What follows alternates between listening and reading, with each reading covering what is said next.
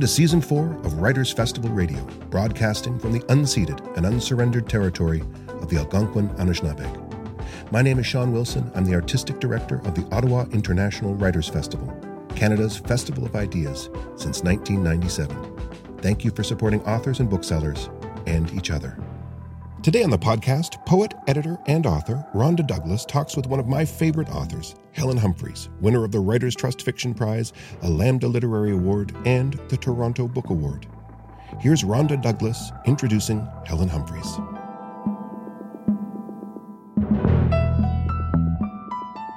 Well, I'm so excited to be here with Helen Humphreys today. We are going to be talking about her new book, uh, and a dog called Fig. It's actually, I think the full title is Solitude, Connection, The Writing Life, and a dog called Fig. Um, and uh, let me introduce uh, Helen before we get started. So, Helen Humphreys is an acclaimed and award winning author of fiction, nonfiction, and poetry. Her most recent novel, Rabbit Foot Bill, was a national bestseller and finalist for the Crime Writers of Canada's Howard Engel Award. She's won the Rogers Writers Trust Fiction Prize, a Lambda Literary Award for Fiction, and the Toronto Book Award. And she's been a finalist for the Governor General's Literary Award for Fiction, the Trillium Book Award, and CBC's Canada Reads. The recipient of the Harbourfront Festival Prize for Literary Excellence, Helen Humphreys lives in Kingston, Ontario with a dog named Fig. um, Helen, would you do us uh, the honor of just reading a little bit from the book before we get started? That sure, I'd, I'd, be happy to, Rhonda. Um, I'm just going to read from the middle, so I won't contextualize it really, but hopefully this will make enough sense. Writing Wild Dogs depended on my knowing what it would feel like to be a dog. And so I used to run through the forest with Hazel, vaulting fallen logs and cresting hills, my lungs burning and heart pounding, Hazel leading me enthusiastically deeper into the wilderness. One memorable day, we came upon a hawk carrying a squirrel. The squirrel was almost too heavy for the bird, and the hawk couldn't get the height it needed, so it flew just in front of us through the trees at head level. Without thinking, both the dog and I gave chase simultaneously, the dog wanting to catch the hawk, and me to keep the wondrous sight in view for as long as possible. Living with Hazel taught me the benefit of balancing the physical world of the dog with the interior writing life. And the wildness of the dog reinforced my own sense of wildness and gave me a sense of freedom as well as companionship. I think, too, that it kept my ideas fresh because I couldn't complacently sink into writerly habits. My being was constantly being shaken out of its routine by the needs of the dog to be a dog, to run through the woods or notice the movement of other animals, having a dog and living some of the time on the dog's terms kept me immersed in the physical world. A part of me could always be animal in the company of the dog, and this kept me engaged with nature, with the life force, which is also the creative force. Mm, thank you so much. Wow.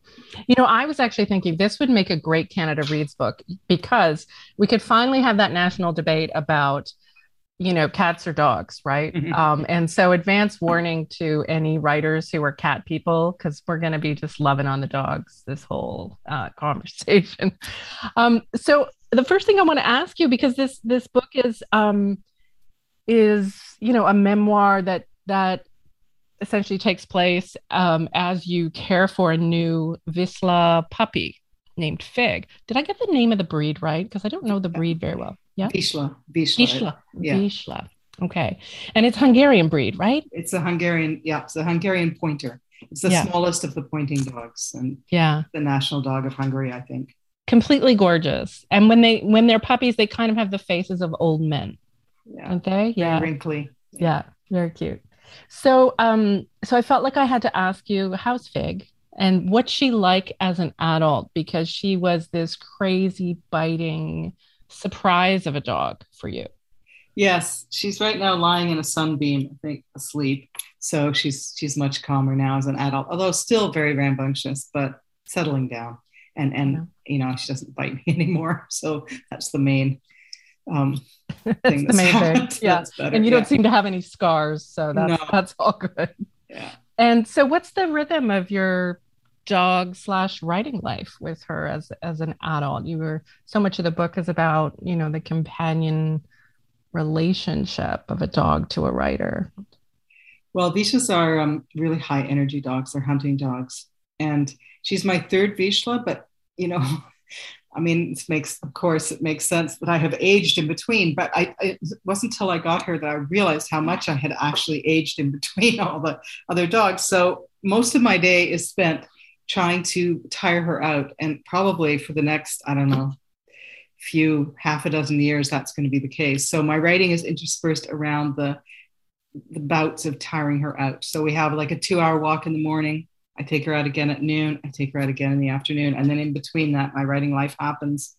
But it's, um, it's kind of all around the needs of the dog, which I thought would really hinder me, but actually it, it's kind of worked out okay. Like it's, it's just it's a good rhythm. Yeah, it's kind of a good rhythm. Mm, yeah. Wow. And I, I really got this sense in the book that um, that those breaks were generative for your writing. Like you would come back and and be able to approach the writing with with new energy and and feeling fresh. Is that still the case? Yeah, because I think what happened before, and I don't know if this happens to other people is that you usually when you well, i write i sit there and I, I work at it i keep working at it until there's nothing happening right like i work it to the point where and then i still sit there and try to make something happen so what having the dog means is that i'm leaving it at a place where something is happening and I, I resent the break but actually when i get back it's like the break has kind of refreshed me and i no longer sort of get to those lulls that i used to have I, I just always feel that I have right. something to right. say. Love that. Yeah. So I the dogs so there are several dogs, right? There's there's Lily, your Saint Bernard from when you were a child. Lisa, Lisa. Oh, Lisa. I'm sorry, yeah. I had yeah, Lily in my okay. head.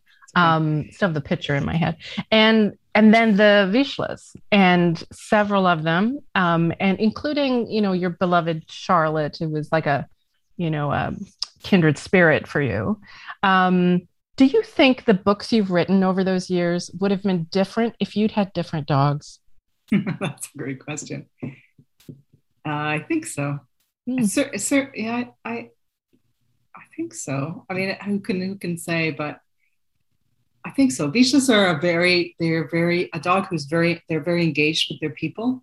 So they're um, they're full on in every respect. Like they have those crazy high energy needs and then they also have this real desire to be with you and and engage with you all the time. So i think the level of engagement that they require i don't know it, it maybe just made me operate in a different sort of realm in terms of writing i think. So probably.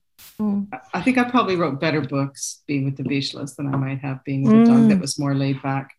Interesting. Wow. So in the book you integrated so many interesting little stories that i had never heard. I, I mean i learned a lot about the vizsla breed reading this but i also um, i hadn't realized i think how many great writers had relied on the companionship of dog dogs. And so you've got you know stories that you've did you go and research these for these the book or did you already know this? Like are you just someone who gravitates normally to other writers with dogs and so you just knew this? Or or did you purposefully do this in order to bring it into the book to enrich the book?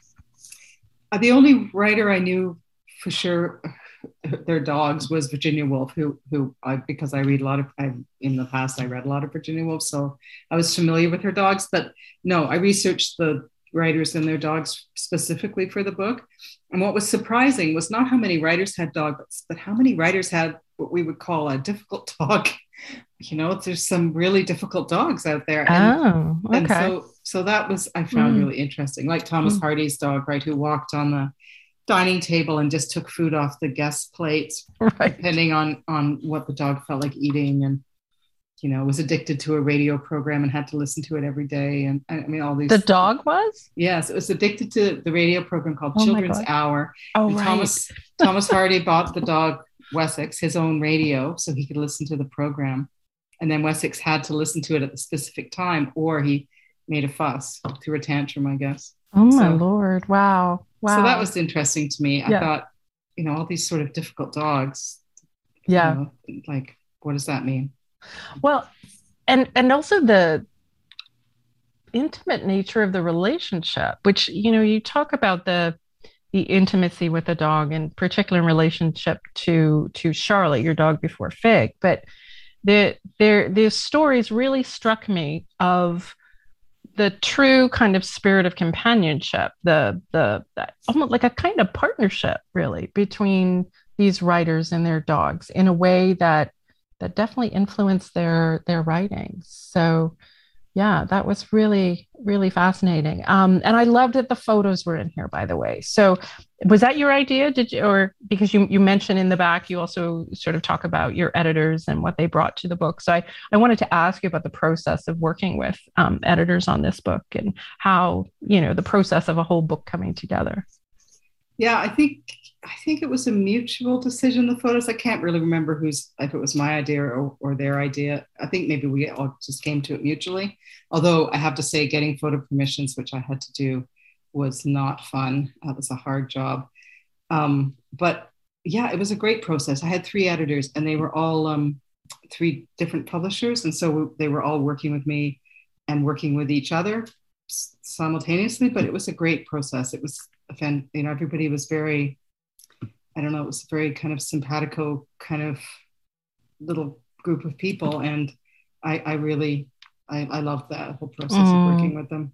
Yeah. And the, I, the photos really do add, right? Because I just mm-hmm. found myself right up in the photo trying to, you know, see the face of the dog. And, um, because as you say in the, you know, in the book, you mentioned that the dog is so contemporary. Like mm-hmm. we see a dog and it's a dog now. Yes, the dog is not it's not dated by clothes yeah. or hair the way that human yeah. beings are. it's so, so, I mean, you can look at Virginia Woolf's dog. I was yeah. looking, I spent a long time looking at that picture of that dog, Grizzle, and I just thought, oh, Grizzle could be a dog I saw, you know, on the street, right? Love so, it. Yeah. So, um, tell me a little bit about like the so the book is about it's about dogs. It's about your relationship with several dogs that you've had in your life, but it's also about how that's informed your writing. So tell me a little bit about what dogs have taught you about writing books, what you've learned from from them. Yeah. From dogs. Um, well, I think dogs are a great place, uh, along with children. I think, but dogs maybe more specifically to study character because the character of a dog like for one when we I was talking about those difficult dogs before a dog is one of the a relationship where if it was a human relationship you might just give up on that person right? You wouldn't continue to sort of hang out with a really difficult person but you have to hang out with your really difficult dog. So it teaches you a lot about character and how character works i think. And and also dogs often have um, an anomaly like a brave dog can be afraid of a thunderstorm. And so it, i think it, it gives you this when you're writing character, you think, okay, well, a character can have an anomaly, and they usually can. Usually, you can give somebody something that goes against what seems to be their their way of being, right? And it and it works out okay. So I, I think that's one of the th- the places where um, where I've learned I learned a lot from dogs. Another thing is about setting for because a dog, the way they deal with place you know they they deal with place in a very intimate way and they're sort of intimately attached to a scent trail or they go always to the bush where they once found a rabbit and they continue to go there forever even though there's never another rabbit. And so it's it's really i learned a lot about sort of what when you're showing place to a reader how do you show it? You know what what do you show that's all that's public and what of the private nature of place that's related to character do you show? So so there's sort of many different um, aspects like like those are just two but mm, yeah. Um, and I, I, thought you know that the, i really enjoyed all those passages in the book where you were um, you know there was like this rhythm to the book where there was sort of a, a moment with the dog and then a moment about um, the writing life and um, different aspects there that you learned. So i but i wanted to ask if you think that you've learned anything from writing that would help you with the puppy Oh, that's a good question, isn't it? I don't know. Writing because no, the writing and the puppy are like things that go against one another, really. Because writing for me has to be I have to kind of get in the zone and I have to be kind of quiet and you know, have, and the puppy is just the opposite of all of that. So I don't, I don't, um, I don't think so. You you seem to have a few moments um, where you thought, "Oh, I don't know if this was a good idea. Was this a good idea?"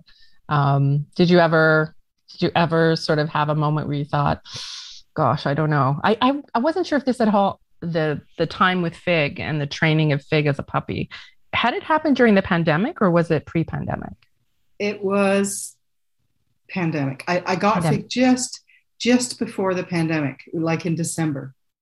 I brought her home in December, and then the pandemic sort of happened right after, you know, mm. January, really. So she right. she was um, during the pandemic, but she hadn't been sort of purchased during the pandemic. Was, I'd always had the plan to get her. It's just then the pandemic right. happened, which was kind of unfortunate because then it meant she couldn't be as socialized as I would have liked, especially with other dogs. Right. Which I think right. happened with a lot of p- pandemic dogs. It's, yeah, for sure. Yeah. Yeah. Although there were a lot of par- pandemic puppies in our local park here.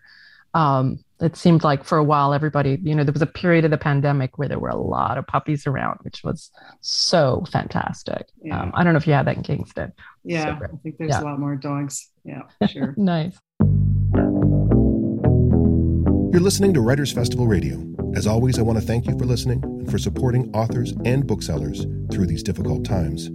Our official bookseller is Perfect Books on Elgin Street, and wherever you are right now, there's an independent bookseller nearby who would be more than happy to sell you some great books. If you enjoy the podcast or any of our virtual programming, please consider making a charitable donation. We can't do this without your support. And now, back to the conversation. Um, and at one point in the in the memoir, you um, shared a moment where you were out with Fig, and you were basically mansplained about how to raise the puppy by this guy who was a dog behaviorist, and um, people have a lot of opinions about how you know how to raise dogs right? Even a non-specialist everybody just has their own way. Um, and it struck me as really similar to um, all the advice that emerging writers get about you know, here's the one way to write a novel. Here's how you should do it. Do you see any parallels there? Um, and yeah, I guess I'm just interested in your in your really your thinking about this idea of the one way to write a novel. Yeah, I don't agree with that for sure. It's neither one way to raise a dog either, because what you have to do in both cases is with the dog, you have to figure out who that dog is, I think, and figure out how to work with that dog because they're all different. You can't just kind of superimpose some level of, of you know of discipline on on a dog that's fearful or you know you can't there's things you can't do. So but similarly i think with a novel you have to sort of figure out what the novel requires from you and and approach it that way. And not and not everything is going to work. Like especially something you did in your last novel isn't necessarily going to work with the new novel that you're doing. It's um they're both just I guess they're both problems in a way, and you have to figure out how to solve them. But they're individual and unique problems. They're not they're not something where you can just keep applying the same thing. Mm. To them. Yeah, it was really liberating for me. It's always liberating when I hear that, but it was really liberating for me to read that um, in the book. Just that sense of um, you know every new book is a new a new adventure, right? And you're going to yeah. follow different paths and go back, and it's it's a little wild. It's a little uncontrollable. I mean, you you bring control to it, but yeah, that was that was really liberating to hear. So um, you mentioned that the um, just at the start, you know, you kind of set up the story as the the puppy. Since you're going to be dealing with the puppy, um, you'll write um, what you know start out maybe as journal entries in kind of fragments that then build to become the memoir. Can you talk a little bit about um, about about that and how you built from those daily diaries into the structure of the memoir. How it went from being you know those one thing to to the full book. Yeah it just it happened kind of organically because when i got the puppy i realized with horror great horror that i was it was going to be impossible to write anything because she was not only you know puppies are so all, all they're so intense. But she was a particularly intense puppy, more so than other ones that I have been familiar with. So I just thought, okay, I can't write anything, but maybe what I can do is just keep track of the, puppy. So I'll just sort of bang out a couple of sentences if I can when she's sleeping, if she ever sleeps, And then, um, and so that's what I did. Just keep it kind of puppy diary. I wasn't thinking about it as being a book at that point. I just thought it's just a way for me to keep writing. But and when, when did you see it become a book? That's really curious. Hmm. Well, then I just started to get interested in writing in the writing about dogs, and then I started. I thought, well, maybe I'm just going to write about other dogs I've had, and then I started doing that, and then I thought, well, maybe I'm going to look at other writers and see about their dogs, and so it just kind of evolved like that, and then um, I just layered the things in eventually into the there's so much of a dog following its nose in that explanation, Helen. Mm-hmm. Like, yeah. you know, do you, is that how you always write? Like, it, was this book different for you, or is that how you would normally approach, you know, a book length project? You know, it, it's how I approach things now. When I when I was younger, I had a much more kind of um, a plan, and I executed my plan, and I had this and that. I had a structure, but now you know I've, I've, I'm writing everything kind of out of process like everything for me is process driven and and kind of becomes the process becomes the book somehow my last two or three books have been like that which feels um, good I, mm-hmm. So i'm just sort of following it so you're following it because it feels good it, it, can you is there something that um, in particular that works better for you with that compared to say having you know the full out plot outline with the beats and the whole, you know, schmozzle? Yeah. Um, or is it just trusting trusting the story and enjoying the process? Yeah, it's it's a little bit of everything, I guess. I think I, I need to always keep things because I've written a, a bunch of books. I, I need to figure out ways to keep things fresh for myself, and that's the that's the biggest problem, really. So I think um, anything that kind of feels like it's fresh or it has energy in it, I just move in that direction.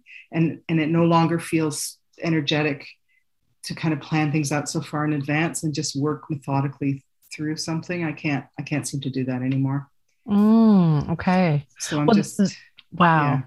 Yeah. That answers my question about structure then, because you, you know, you have like this puppy training through line, and then you have these deep dives down into, you know, sort of previous dog history and the story of Charlotte and the story of Hazel. Um, and I, I wondered if that arose just naturally in the work or, or was it shaped after the fact? It was shaped after the fact. Oh, okay. Pretty much. I mean, there was the puppy diary was its own continuous thing that I kept doing. And then I just kept writing these chunks of other things. And then I sort of after the fact, figuring out how to I was going to blend it all together, which was actually right. a much bigger job than it right. seemed, seemed and be. here's what here's what the book is about, and so here are the pieces. Yeah. Yeah. Wow. It really, I mean, it yeah, it really works well together. I think. Um, yeah. No, and I. I felt like I needed to say to you, I'm so sorry you lost Charlotte because Charlotte was such a character.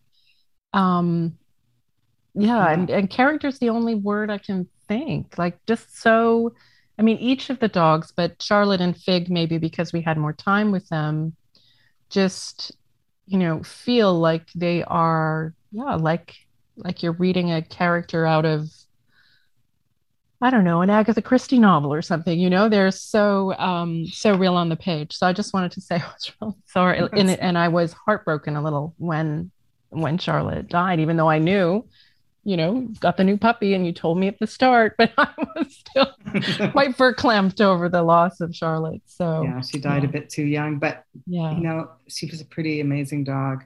She taught me a lot about, I don't know, about relation, about love. Mm. I think actually, mm.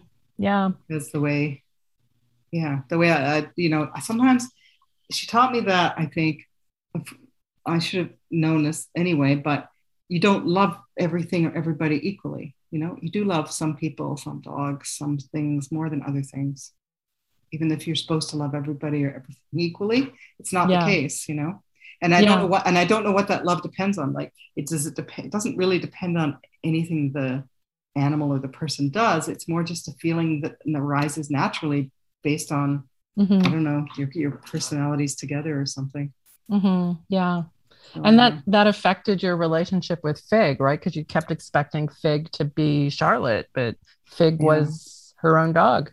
He was, and yeah. and uh, yeah, and difficult in the beginning, and had a much more difficult character, really. Although now I appreciate her character, but it's mm. still it's still not as easy as Charlotte's was. yeah, I have to say. yeah, and then um, there was a point I, I just um, there's a point I flagged that I wanted to just ask you about. Um, you said, uh, while I have no desire to actually become a dog myself, I do admire many of their characteristics. Chief among these is their ability to be entirely inside a moment and then switch easily and without regret into another moment. Mm-hmm. And I don't know if I'm, you know, over analyzing that to to read something about writing in there. Um, but you know how we often write something and then we get attached to it and we have expectations about how a story's going to go yeah. that we bring and then we get all frustrated. Yeah. Uh, just felt like there was something there, maybe. Um, well, yeah, I think human beings have trouble with that in writing and also in other things with that idea of the expectation and also just being able to switch kind of effortlessly from something we're involved in to, just to leave that behind. I think we have we have trouble leaving things behind. Yeah, so, we do, including yeah. our beloved dogs. But yeah, yeah. that's very, very true. So, um, Helen, do you think, um, it, as I was reading the, you know, the what the um, the descriptions of your walks with the dogs and um, the different things you experienced on the walks and just the observation, but also a lot of the wildlife you encountered, um, which was surprising to me as someone who walks a dog in the city. I mean, you know, the most we get is geese here. Um, I was kind of found myself thinking um, that, or wondering, I guess, if there were were any poems in there for you. Are you are you still writing poetry? Did you feel? Did you? Is there any poetry um, coming from any of those moments, or um, or yeah. did you really just decide to channel it in this way? I mostly channeled it in that way, but mm-hmm. funnily enough, I am writing writing poetry again after oh like decades really of not writing poetry. Yay! But I've started writing some prose poems and they seem to have okay. some some energy to them. So I'll probably mm. keep going as long as I can find something energy. to write about. Yeah. So yeah. great. So is, is that what you're working on right now? Did you because I was going to ask you if you had another novel in mind or I have a novel that's finished and and um Ooh, what's it about? Can I ask? Um yeah, it's about uh Thoreau. oh wow, David. Wow. Okay. Yeah. So it's uh, it's most it's mostly finished, and okay. um, hopefully come out and I don't know when, but mm. 23 maybe 24. I don't know. I haven't oh, got wow. an update for it yet. But, okay. Great, um, but you get a little bit of a breather. Yeah, I get a bit of a breather. So time so for some working. poetry and some dog walks. Yeah, that's right. Good.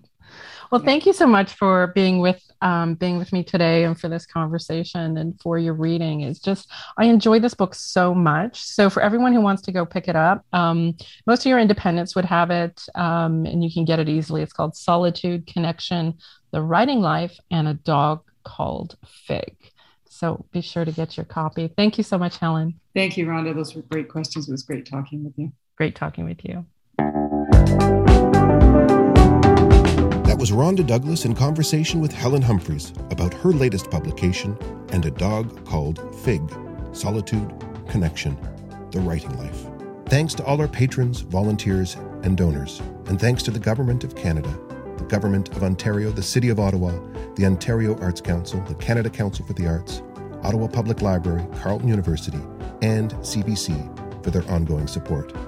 This podcast is produced by Aaron Flynn, original music and sound engineering by Mike Dubé. Kira Harris is our program director, and I'm Sean Wilson. Thank you for listening.